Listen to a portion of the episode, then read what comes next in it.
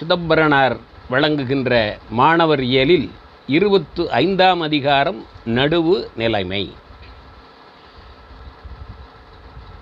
நீதி வழங்குவதற்கும் குடும்ப உறவுகளை சமப்படுத்துவதற்கும் நன்றி செய்தாலும் நன்றி உடையவர் மாறான பக்கத்திலே நீதிக்கு மறுதலையான பக்கத்திலே போகும் பொழுதும் இந்த நடுநிலை மாறக்கூடாது. நமக்கு இவ்வளோ உதவி செய்தவரில் அவரால் தானே இந்த பதவி வந்திருக்கிறோம். அப்போ அவருக்கு சாதகமாக தீர்ப்பு வழங்கணும்னு சொல்லக்கூடாது அவரால் வளர்ந்தாலும் நடுநிலைமை மாறக்கூடாது. நடுவு நிலைமை தன் நடுவு நிற்றல். எந்த காரணம் கொண்டும் வன்முறையைக் கண்டு பயப்படவும் கூடாது பொருள் தருகிறான் என்ற ஆசைக்கு மயங்கவும் கூடாது. பிற உயிர் நடு அளவுறல் நடுவின்மை. அந்த நடுவை தாண்டி வேறு பக்கம் போயிட்டால் அந்த நடுநிலைமையானது பாதிக்கப்படுகிறது. நடுவு அற பொருளில் நடு நிற்கும் பொருள். பொருள் எந்த விதத்திலையும் சேர்க்கலாம். ஆனால் நடுநிலையோடு அந்த பொருளை சேர்க்க வேண்டும். பாவம் செய்து சேர்க்கக்கூடாது நடு நிற்கும் பொருள். அந்த நடுநிலையோடு இருப்பது தான் தீவினை விட்டு ஈட்டல் பொருள் வரும் அதை மாதிரி நடுநிலைமை இல்லாமல் பொருளை சம்பாதிக்கக்கூடாது. நடுவு அற. அப்படி சம்பாதிப்பது பொருளாகாது. அறனெல்லாம் நிற்பதற்கு அகுது ஆதாரம். அரண் அறம் தருமம் நிலை பெறுவதற்கு அடிப்படை ஆதாரமே நடுநிலைமை. நீதி வழங்கக்கூடிய முறையில் இதெல்லாம் கண்ணை கட்டி வைத்திருக்கிறார்கள் இவன் வேண்டியவன் வேண்டாதன்னு பார்க்கக்கூடாதுக்காக கண்ணை கட்டி வச்சிருக்க காந்தாரியை கண்ணை கட்டின மாதிரி. அறனெல்லாம் நிற்பது நிற்பதற்கு அகுது ஆதாரம். இலக்கணத்தோடு போட்டிருக்கிறார். அது ஆதாரம் சொல்லப்படாது அகுது ஆதாரம். உலகம் நடைபெற வேண்டுமென்றால் நீதி வழியிலே நடைபெற வேண்டுமென்றால் நடுநிலை இருக்க வேண்டும். அது சிறிது அசையின் அறநலாம் அழியும். இந்த பௌதிக தராசு தங்க நெருக்க போட்டிருப்பான் காற்று அடிச்சுட்டுனா உடனே போயிடும் அதனால் கண்ணாடி குண்டு உள்ளே தான் வச்சுருப்பா அதை சிறிது அசைந்தால் கூட தர்மம் அத்தனையும் அழிந்துவிடும். அதனால் நடுநிலைமையிலிருந்து பிறளவோ பிசகவோ கூடாது என்பர். அந்த நடுநிலை என்பது கடவுளுக்கு சமமானது. முள்ளு. நடுநிலையோடு தான் வீடணன் ராவணனை விட்டு பிரிந்து வருகிறான். அறத்தின் பக்கம் வருகிறான். காரணம் அங்கே தர்மம் இல்லை என்பதை தெளிவாக தெரிந்து கொண்டான். அப்போ நடுநிலைமை பக்கம் வருகிறான் நீதியின் பக்கம் வருகிறான்.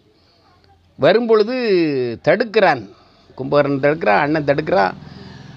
நீ திருத்த பார்க்குறான் திருத்த முடியலைன்னு சொன்ன உடனே அவன் இந்த பக்கம் வருகிறான். அப்போ நடுவின் பக்கம் நிற்பதுங்கிறது அதுக்கு பல ஏச்சுக்கள் வரும். விபீஷணனை ஏற்றின மாதிரி காட்டு குடிக்கவன்லாம் சொல்லுவான். அதையெல்லாம் மீறி நடுநிலையின் பக்கம் வர வேண்டும். நன்றிக்கும் நடுநிலைக்கும் எப்பொழுதும் ஒரு போராட்டம் இருந்து கொண்டே இருக்கும். அந்த காலத்திலேருந்து இந்த காலம் வரைக்கும் இருந்து கொண்டிருக்கிறது. கும்பகர்ணன் நன்றியினுடைய பாத்திரம் நடுநிலையுடைய பாத்திரம் விபீஷணன். அப்போ இந்த நடுநிலைமைக்கும் உன் அதற்கும் உள்ள போராட்டம் கர்ணன் பாண்டவர்கள். இதையெல்லாம் நம் வாழ்க்கையிலே நமக்கு எதை காட்டுகின்றன என்றால் எந்த பாத்திரம் எதை பின்பற்றுகிறதோ அந்த ஒரு அறத்திலே உறுதியாக நின்றால் அவனுக்கு சிறப்பு கிடைக்கும்.